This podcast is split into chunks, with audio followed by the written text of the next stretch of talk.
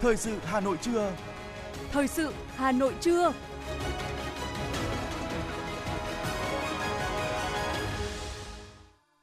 Kính chào quý vị và các bạn. Bây giờ là chương trình thời sự của Đài Phát thanh Truyền hình Hà Nội. Chương trình trưa nay, thứ năm ngày 17 tháng 11 có những nội dung chính sau đây. Thủ tướng Phạm Minh Chính, trưởng ban chỉ đạo nhà nước các công trình, dự án quan trọng quốc gia, trọng điểm ngành giao thông vận tải, chủ trì họp phiên thứ ba. Nhiều hoạt động tri ân kỷ niệm Ngày Nhà giáo Việt Nam 20 tháng 11. Lãnh đạo thành phố dự Ngày hội đại đoàn kết toàn dân tộc nhân kỷ niệm 92 năm ngày thành lập Mặt trận dân tộc thống nhất Việt Nam.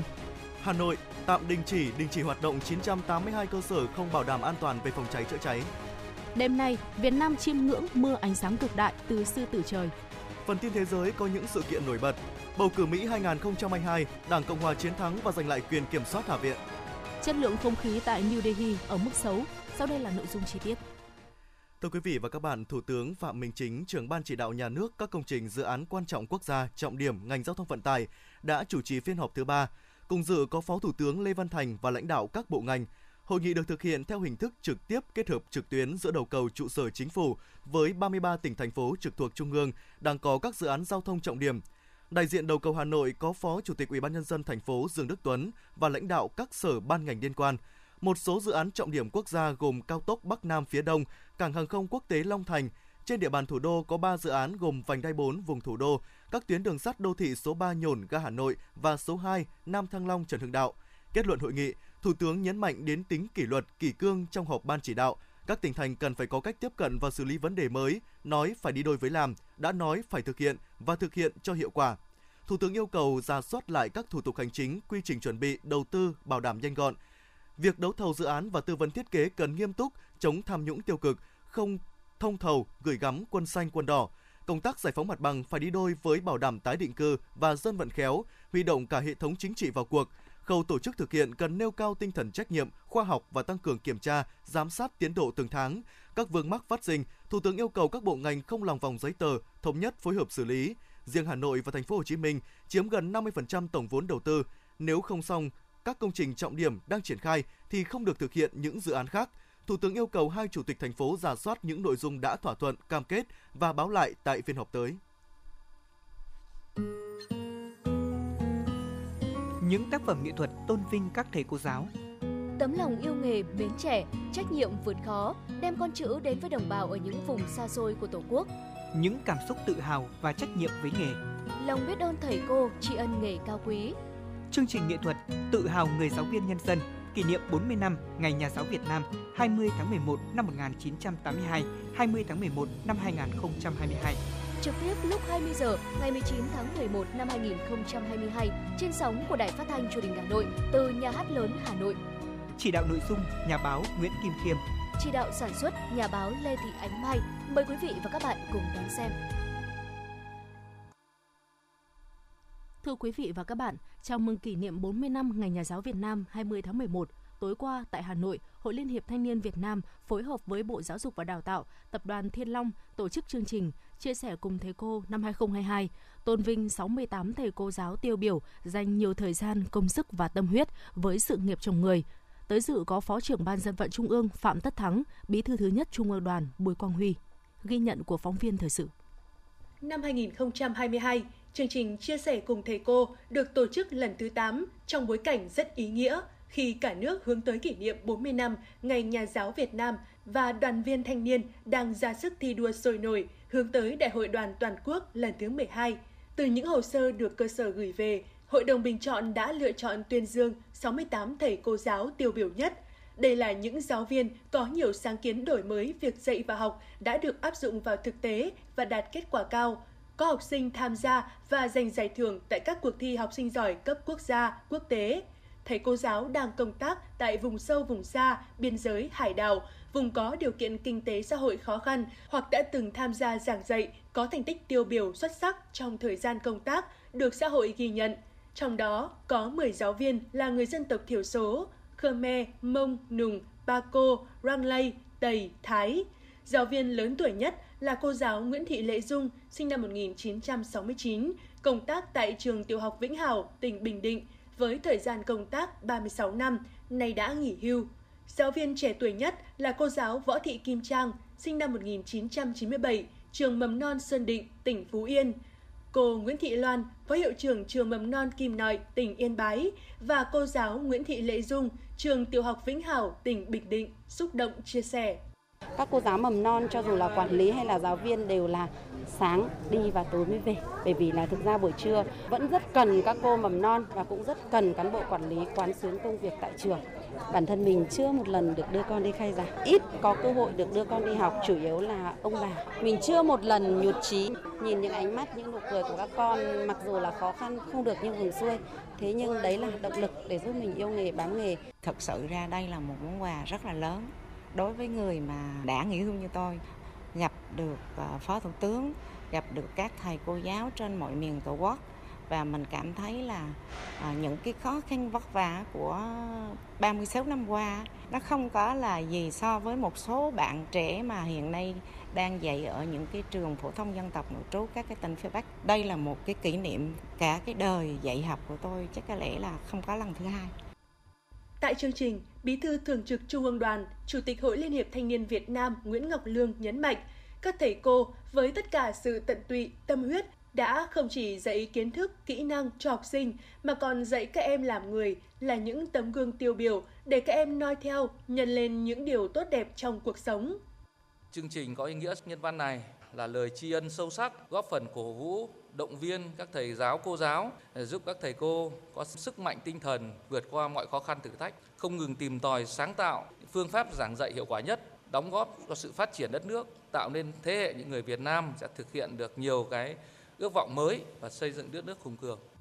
Anh Nguyễn Ngọc Lương mong muốn thời gian tới các tổ chức đoàn hội tiếp tục có nhiều hoạt động góp phần chăm lo, biểu dương, tôn vinh các thầy cô giáo để lan tỏa ra xã hội về hình ảnh đẹp của các thầy cô, phát huy tinh thần chia sẻ của cộng đồng đến các thầy cô giáo tiêu biểu.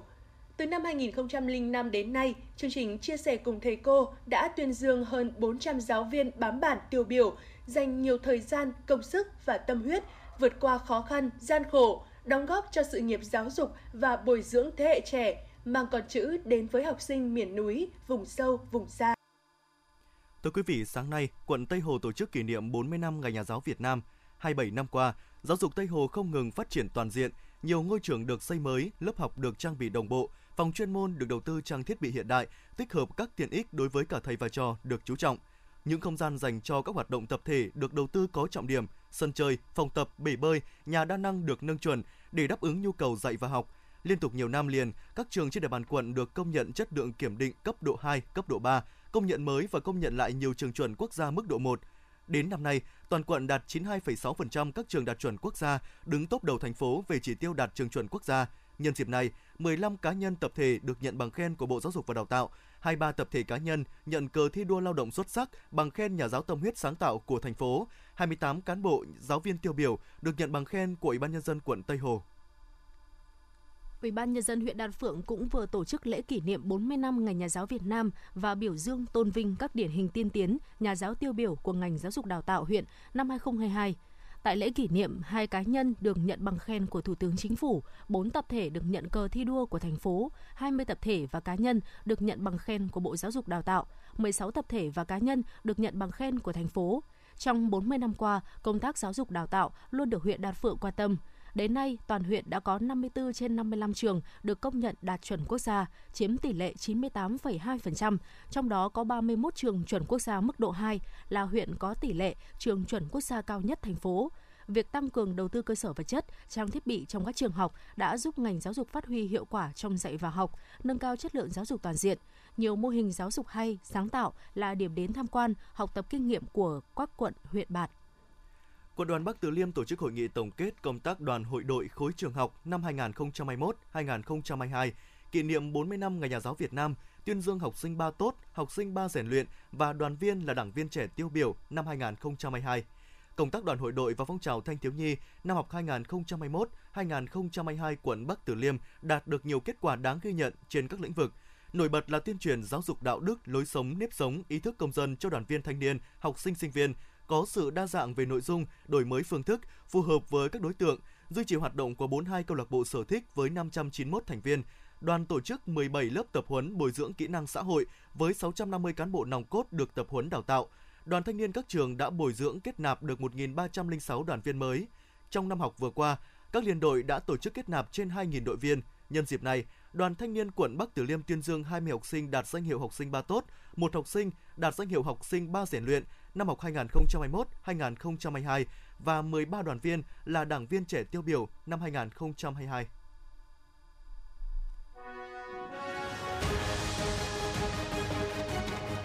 Thời sự Hà Nội, nhanh, chính xác, tương tác cao. Thời sự Hà Nội, nhanh, chính xác, tương tác cao.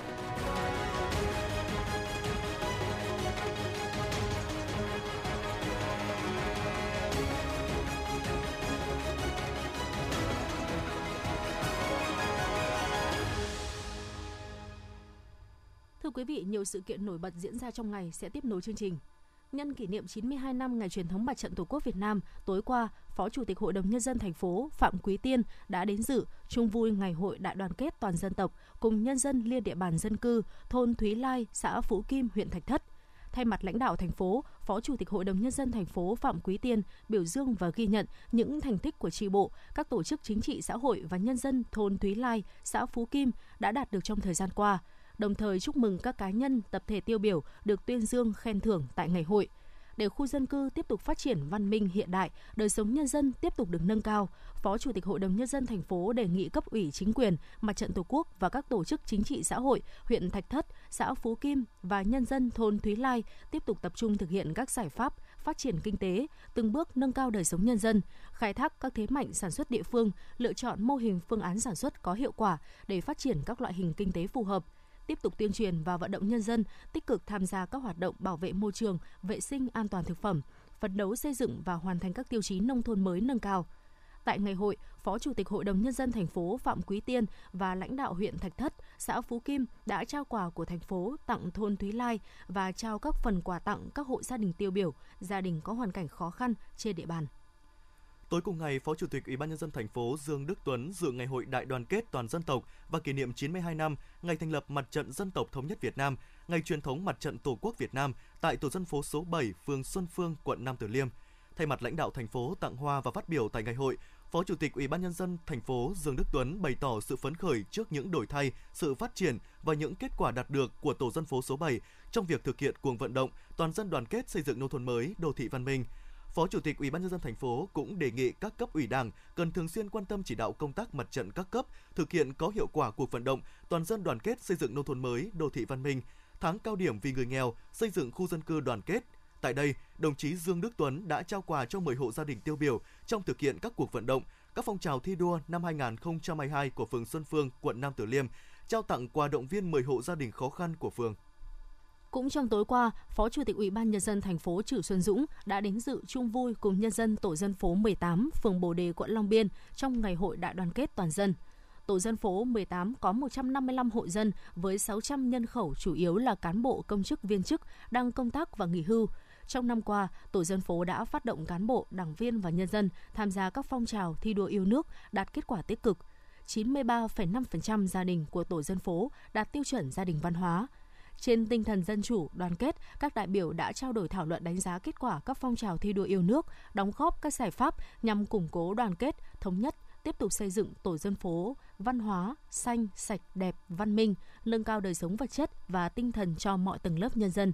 Nhân dịp này, Ủy ban nhân dân thành phố, Ủy ban nhân dân quận Long Biên, Ủy ban nhân dân phường Bồ Đề đã tặng quà cho các hộ khó khăn trên địa bàn, khen thưởng động viên các gia đình có thành tích xuất sắc.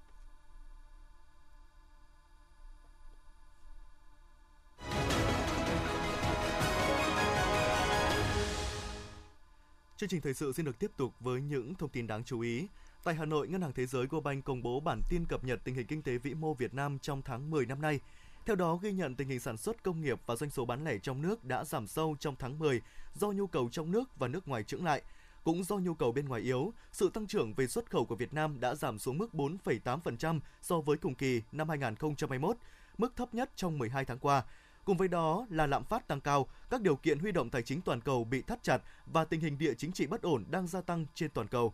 Theo báo cáo, dù tình hình kinh tế chung có sự suy giảm, nhưng riêng lĩnh vực đầu tư trực tiếp nước ngoài FDI, số vốn đăng ký lại có xu hướng tăng bật trở lại nhờ dòng vốn đầu tư cơ sở sản xuất kinh doanh mới tăng trong một số lĩnh vực như điện, khí và cấp nước. giải ngân vốn FDI vẫn duy trì mức độ tăng trưởng vững chắc. Bên cạnh đó, dù giá nhiên liệu đã đà giảm rất đã đà giảm tốc thì chỉ số lạm phát dựa theo chỉ số giá tiêu dùng CPI vẫn ở mức cao và tăng từ mức 3,9% trong tháng 9 lên 4,3% trong tháng 10 do giá các loại lương thực thực phẩm tăng cao. Đây là nhóm mặt hàng chiếm 21,5% dầu hàng hóa tính CPI.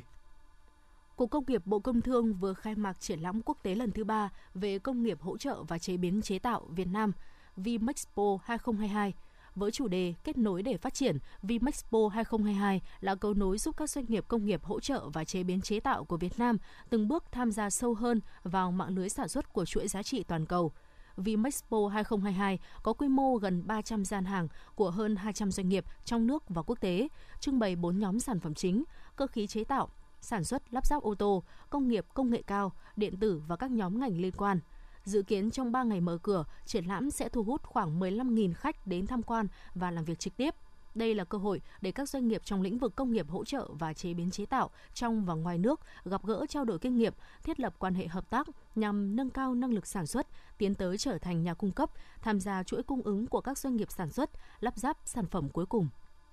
Thưa quý vị, một số điều kiện kinh doanh trong lĩnh vực công thương thời gian qua đã được cắt giảm rất phù hợp và nhất quán. Đây là nhận định của các chuyên gia tại hội thảo giả soát ngành nghề đầu tư kinh doanh có điều kiện và điều kiện kinh doanh trong lĩnh vực công thương. Một số yêu cầu cải cách và kiến nghị diễn ra tại Hà Nội. Giai đoạn 2017-2018, Bộ Công Thương chủ động ra soát cắt giảm được 205 điều kiện kinh doanh. Tuy nhiên, vẫn còn nhiều điều kiện kinh doanh cứng nhắc, không cần thiết, gây lãng phí cho doanh nghiệp – các điều kiện kinh doanh còn lại vẫn tập trung vào yêu cầu về cơ sở vật chất với mục đích giúp sàng lọc các doanh nghiệp có năng lực song lại gây khó về thời gian và chi phí tuân thủ. Rất nhiều điều kiện kinh doanh trong lĩnh vực công thương tác động tới các doanh nghiệp nhỏ và vừa. Nếu quy định quá chặt chẽ, không khoa học sẽ là mệnh lệnh thành chính và trở thành trở ngại đối với xã hội. Một số lĩnh vực cần đi sâu hơn, chúng ta đề ra điều kiện nhưng phải giám sát nó. Từ việc nhận diện những bất cập nêu trên, nhóm nghiên cứu đề xuất ngành công thương tiếp tục cải thiện, đơn giản hóa danh mục ngành nghề kinh doanh có điều kiện trong lĩnh vực này theo hướng tiếp cận với chuẩn mực của APEC và OECD về đánh giá cạnh tranh. Xuất khẩu da dày năm nay khả năng sẽ đạt khoảng 22 tỷ đô la Mỹ trong năm 2022. Tuy nhiên, doanh nghiệp trong ngành vẫn tiếp tục đối mặt nhiều thách thức từ thực trạng đơn hàng giảm, áp lực lãi suất, dòng vốn lưu động khiến biên lợi nhuận bị thu hẹp – đây là thông tin được Hiệp hội Da giày và Túi sách Việt Nam đưa ra tại triển lãm quốc tế da giày. Triển lãm năm nay thu hút đông đảo các gian hàng về nguyên phụ liệu, máy móc, sản phẩm trong và ngoài nước là cầu nối giao thương để doanh nghiệp trong nước tiếp tục tìm ra các thị trường ngách, bù đắp vào giá trị sụt giảm ở những thị trường chính. Theo các doanh nghiệp, hiện nay thị trường đang gặp nhiều khó khăn, đơn hàng sụt giảm từ 20 tới 30% tại một số thị trường, trong khi chi phí vẫn cao và chuỗi nguyên phụ liệu vẫn bị đứt gãy. Dù vậy, bằng nhiều giải pháp, nỗ lực vượt khó của các doanh nghiệp, xuất khẩu vẫn đạt mức cao, dự kiến cả năm khoảng từ 22 tới 25 tỷ đô la Mỹ. Ngành da giày đặt mục tiêu sẽ xuất khẩu từ 25 tới 27 tỷ trong năm tới và nâng tỷ lệ cung cấp trong nước lên 80% vào năm 2025 với các sản phẩm có giá trị gia tăng cao, đáp ứng yêu cầu của nhiều thị trường khó tính. Theo Tổng cục Hải quan, 10 tháng đầu năm nay, xuất khẩu thủy sản đã đạt 9,4 tỷ đô la Mỹ, tăng 32,7% so với cùng kỳ năm ngoái. Như vậy, chỉ sau 10 tháng xuất khẩu thủy sản đã đạt 3 cột mốc quan trọng, vượt qua kỷ lục xuất khẩu thủy sản trong một năm đạt được trong năm 2021 là 8,9 tỷ đô la Mỹ. Lần đầu tiên trong lịch sử, xuất khẩu thủy sản vượt mốc 9 tỷ đô la Mỹ trong một năm. Xuất khẩu trong 10 tháng đã vượt kế hoạch cho cả năm là 9 tỷ đô la Mỹ. Ước tính đến cuối tháng 11 2022, xuất khẩu thủy sản của Việt Nam sẽ đạt hơn 10 tỷ đô la Mỹ, chiếm 7% thị phần thế giới năm 2022. Thưa quý vị và các bạn, tại kỳ điều chỉnh ngày 11 tháng 11, giá xăng tiếp tục tăng hơn 1.000 đồng một lít. Trước thực trạng khan hiếm xăng dầu nhiều ngày qua xảy ra tại nhiều địa phương. Tại kỳ họp thứ tư Quốc hội khóa 15 vừa qua, thảo luận về luật giá sửa đổi, nhiều đại biểu Quốc hội đề nghị cân nhắc bỏ quỹ bình ổn giá xăng dầu, đồng thời đưa ra nhiều công cụ khác để điều tiết giá mặt hàng này.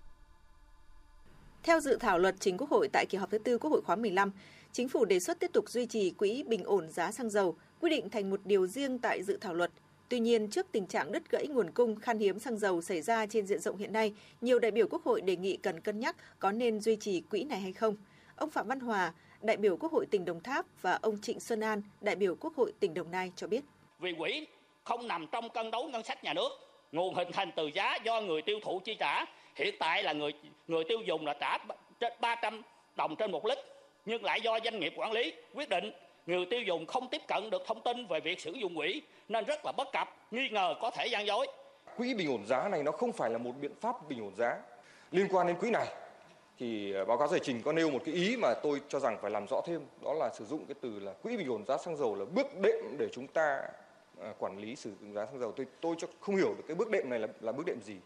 Ờ, và đặc biệt là với năm cái lý do mà các đại biểu phát biểu để không tồn tại quỹ bình ổn giá xăng dầu nữa thì tôi cho rằng là đều rất có lý. Trân trọng đề nghị ban soạn thảo hết sức nghiên cứu vấn đề này. Để khắc phục tình trạng thiếu xăng dầu cục bộ, chính phủ chỉ đạo Bộ Công Thương phối hợp với các bộ ngành nghiên cứu tính toán lại giá cơ bản cho phù hợp với thực tế, đảm bảo hài hòa lợi ích của thương nhân đầu mối, thương nhân phân phối, doanh nghiệp bán lẻ và người dân. Tại dự thảo luật giá sửa đổi, Bộ Tài chính đề xuất danh mục hàng hóa dịch vụ bình ổn giá sẽ được giao thẩm quyền cho chính phủ, quy định chi tiết trên cơ sở các nguyên tắc chặt chẽ được quy định tại luật, đồng thời tăng cường phân công phân cấp, rõ trách nhiệm trong việc triển khai bình ổn giá trên phạm vi cả nước và trên địa bàn. Theo đó, bám sát nội dung chính sách đã xây dựng tại dự án luật giá sửa đổi đã quy định chi tiết hơn các nguyên tắc bình ổn giá tại điều 16 và cụ thể hóa các trường hợp áp dụng bình ổn giá, bao gồm trường hợp giá của hàng hóa, dịch vụ tăng quá cao hoặc giảm quá thấp trong một khoảng thời gian, ảnh hưởng đến kinh tế xã hội, sản xuất kinh doanh, mặt bằng giá thị trường hoặc trong trường hợp dịch bệnh thiên tai hoặc khi tuyên bố tình trạng khẩn cấp theo quy định tại luật tình trạng khẩn cấp. Trên cơ sở đó, để khắc phục hạn chế hiện nay, tại dự thảo luật quy định nguyên tắc xác định danh mục hàng hóa dịch vụ bình ổn giá và giao chính phủ quy định chi tiết điều 16 để đảm bảo tính linh hoạt trong thực hiện. Cơ bản danh mục các hàng hóa dịch vụ bình ổn giá chi tiết sẽ được giả soát trên 11 nhóm hàng hóa dịch vụ hiện nay để kế thừa và điều chỉnh phù hợp. Tại dự thảo luật cũng quy định cơ chế để xử lý tình huống trong các trường hợp khẩn cấp do thiên tai dịch bệnh hoặc các trường hợp cơ quan nhà nước có thẩm quyền công bố tình trạng khẩn cấp theo quy định của pháp luật về tình trạng khẩn cấp cho phép Bộ Tài chính trình chính phủ xem xét quyết định hàng hóa dịch vụ không thuộc danh mục để áp dụng trong thời hạn nhất định trên cơ sở đề nghị của các bộ, cơ quan ngang bộ, Ủy ban nhân dân cấp tỉnh, khoản 2 điều 16. Các biện pháp bình ổn giá cơ bản được kế thừa như luật hiện hành, tuy nhiên có điều chỉnh theo nội dung chính sách bao gồm bỏ các quy định về lập và sử dụng quỹ bình ổn giá. Hiện nay chỉ tồn tại quỹ bình ổn giá xăng dầu. Tuy nhiên, gắn với quy định về đưa mặt hàng này vào diện quản lý theo giá tham chiếu thì đã có thể xem xét bỏ quỹ bình ổn giá để giá xăng dầu được vận động hoàn toàn theo cơ chế thị trường và tôn trọng các nguyên tắc thị trường. Giải trình ý kiến của các đại biểu Quốc hội, Bộ trưởng Bộ Tài chính Hồ Đức Phước nêu rõ, Bộ Tài chính đã lấy ý kiến của Bộ Công Thương và các bộ ngành và thống nhất giữ quỹ bình ổn giá xăng dầu bởi quỹ này sẽ giúp giảm sốc từ từ. Đặc biệt khi giá xăng dầu tăng lên thì ảnh hưởng đến đời sống nhân dân, ảnh hưởng đến sản xuất kinh doanh, ảnh hưởng đến kinh tế vĩ mô. Bộ trưởng Bộ Tài chính Hồ Đức Phước cho biết. Bởi vì hiện nay nhà nước chúng ta chỉ quản lý hay nói cách khác cái công cụ để mà điều chỉnh giá xăng dầu. Thứ nhất là gói thuế, thứ hai là cái chi phí định mức, thứ ba là gói cùng nguồn cung, thứ tư là gói thông qua cấp phép để gói còn là xây dựng cái uh, bộ máy. Và thứ năm là quỹ bình ổn giá xăng dầu. Thế thì càng nhiều công cụ ấy thì gói còn là để đảm bảo điều chỉnh và giảm sốc cái giá xăng dầu để phục vụ cho việc phát triển kinh tế xã hội à, ổn định sản xuất kinh doanh và cuộc sống của người dân là một điều chúng tôi cho rằng là cái rất cần thiết. Bộ trưởng Hồ Đức Phước cũng cho biết sẽ tiếp thu tối đa ý kiến của đại biểu để tiếp tục nghiên cứu thảo luận, hoàn thiện luật và sẽ trình với Quốc hội trong kỳ họp thứ năm tới.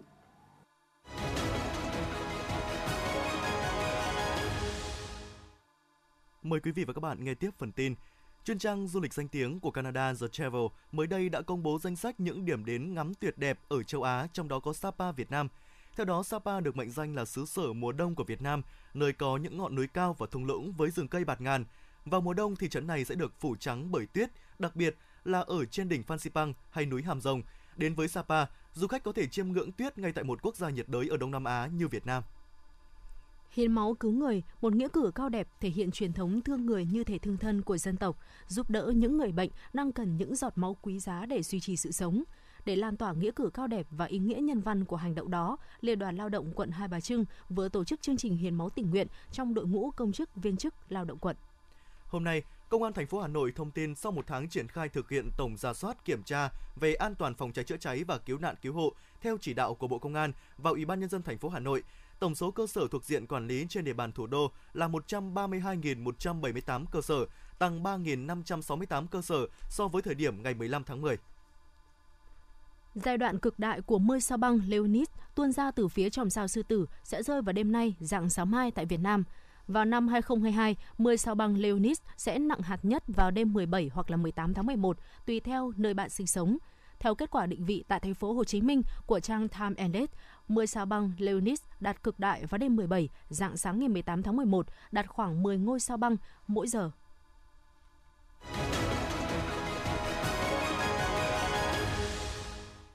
Quý vị và các bạn đang nghe chương trình thời sự của Đài Phát thanh Truyền hình Hà Nội. Phần tin thế giới sẽ tiếp nối chương trình. Thưa quý vị, sáng nay theo giờ Việt Nam, phương tiện truyền thông đưa tin các hạ sĩ, các hạ nghị sĩ Cộng hòa đã giành chiến thắng trong cuộc bầu cử Hạ viện Mỹ năm 2022. Kết quả kiểm phiếu cuộc bầu cử diễn ra hôm 8 tháng 11 cho thấy, tính tới sáng nay theo giờ Việt Nam, phe Cộng hòa đã giành được tối thiểu 218 ghế tại Hạ viện. Đảng Cộng hòa có thể tiếp tục gia tăng số ghế của mình tại Hạ viện một khi có kết quả kiểm phiếu chung cuộc.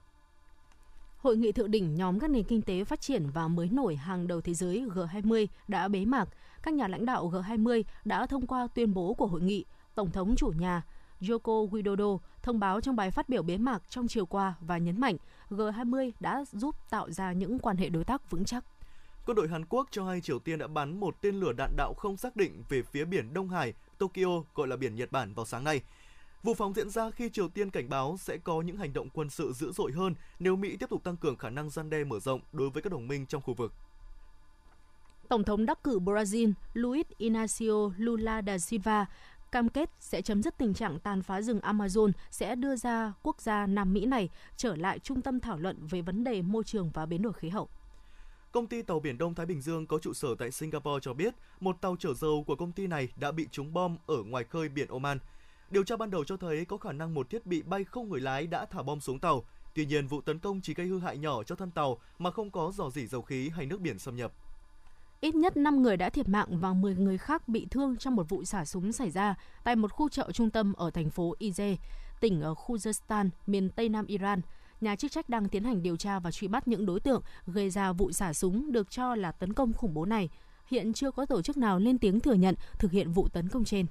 Người dân thủ đô New Delhi của Ấn Độ đang phải chống chọi với cuộc bầu cử khí đang xin lỗi quý vị, đang phải chống chọi với bầu không khí độc hại. Chỉ số chất lượng không khí tại New Delhi là 228, nghĩa là chất lượng không khí ở mức xấu. Một cuộc khảo sát gần đây cho thấy gần 80% các hộ gia đình sống ở New Delhi và những vùng lân cận có người mắc các bệnh liên quan đến ô nhiễm không khí. Nhiều người bị khó thở, trong đó người già và học sinh bị ảnh hưởng nặng nề nhất.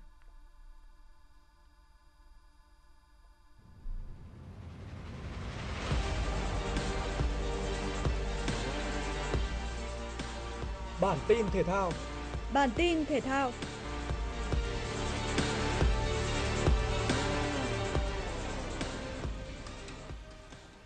Pau FC đã đưa ra quyết định sẽ tạo điều kiện để tiền vệ Nguyễn Quang Hải trở về khoác áo đội tuyển Việt Nam để thi đấu tại AFF Cup 2022. Đây là một tin vui đối với huấn luyện viên trưởng Park Hang-seo khi sẽ có đầy đủ lực lượng trong tay và dẫn dắt đội tuyển Việt Nam hướng tới ngôi vị cao nhất tại đấu trường khu vực. Trước đó, Quang Hải đã đối diện với khả năng sẽ không góp mặt trong đội hình đội tuyển Việt Nam do giải đấu của AFF không nằm trong hệ thống thi đấu của FIFA và câu lạc bộ chủ quản có quyền từ chối trả cầu thủ về đóng góp cho đội tuyển. Trong thông báo được đăng tải trên trang chủ của Pau FC, câu lạc bộ cũng nhấn mạnh động lực mạnh mẽ của Quang Hải và mong muốn của câu lạc bộ trong việc hỗ trợ cầu thủ này phát triển lâu dài là những điểm mấu chốt trong định hướng của ban lãnh đạo và ban quản lý thể thao của Pau FC. Đó là lý do câu lạc bộ đã đưa ra quyết định cho phép Quang Hải được tham dự AFF 2022.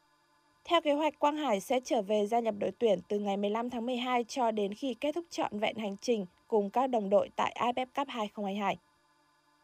Tiếp đón các tiểu vương quốc Ả Rập Thống Nhất trong trận đấu giao hữu trước ngày khởi tranh World Cup 2022, huấn luyện viên Lionel Scaloni gây bất ngờ khi tung ra sân đội hình gần như mạnh nhất với đầu tàu là siêu sao Messi. Tương quan lực lượng và phong độ giữa hai đội quá chênh lệch, do đó không quá khó hiểu khi ngay ở phút thứ một, bàn thắng sớm đến với đoàn quân của Vescaloni do công của Alvarez sau pha kiến tạo của Messi. Trước sự tấn công áp đảo của Argentina, các tiểu vương quốc Ả Rập Thống Nhất gần như chỉ còn biết chống đỡ trong sự bất lực. Lần lượt Di Maria và Messi điền tên mình lên bảng tỷ số trước khi Korea khép lại trận đấu ở phút 60 với bàn thắng thứ 5. Thắng lợi đậm đà 5-0 giúp Argentina tạo đà tâm lý tốt trước ngày khai màn World Cup 2022. Theo Trung tâm Dự báo Khí tượng Thủy văn Quốc gia, ngày 17 tháng 11, Bắc Bộ, Bắc Trung Bộ sáng sớm sương mù nhẹ, trưa chiều trời nắng. Tây Bắc Bộ, vùng núi Đông Bắc Bộ có mưa, mưa rào rải rác và có nơi có rông. Thời tiết thủ đô Hà Nội nhiều mây, có mưa vài nơi, sáng sớm có sương mù và sương mù nhẹ, trưa chiều giảm mây trời nắng, gió đông đến đông nam cấp 2 cấp 3, nhiệt độ thấp nhất từ 23 tới 25 độ C, nhiệt độ cao nhất từ 29 tới 31 độ C, có nơi trên 31 độ C.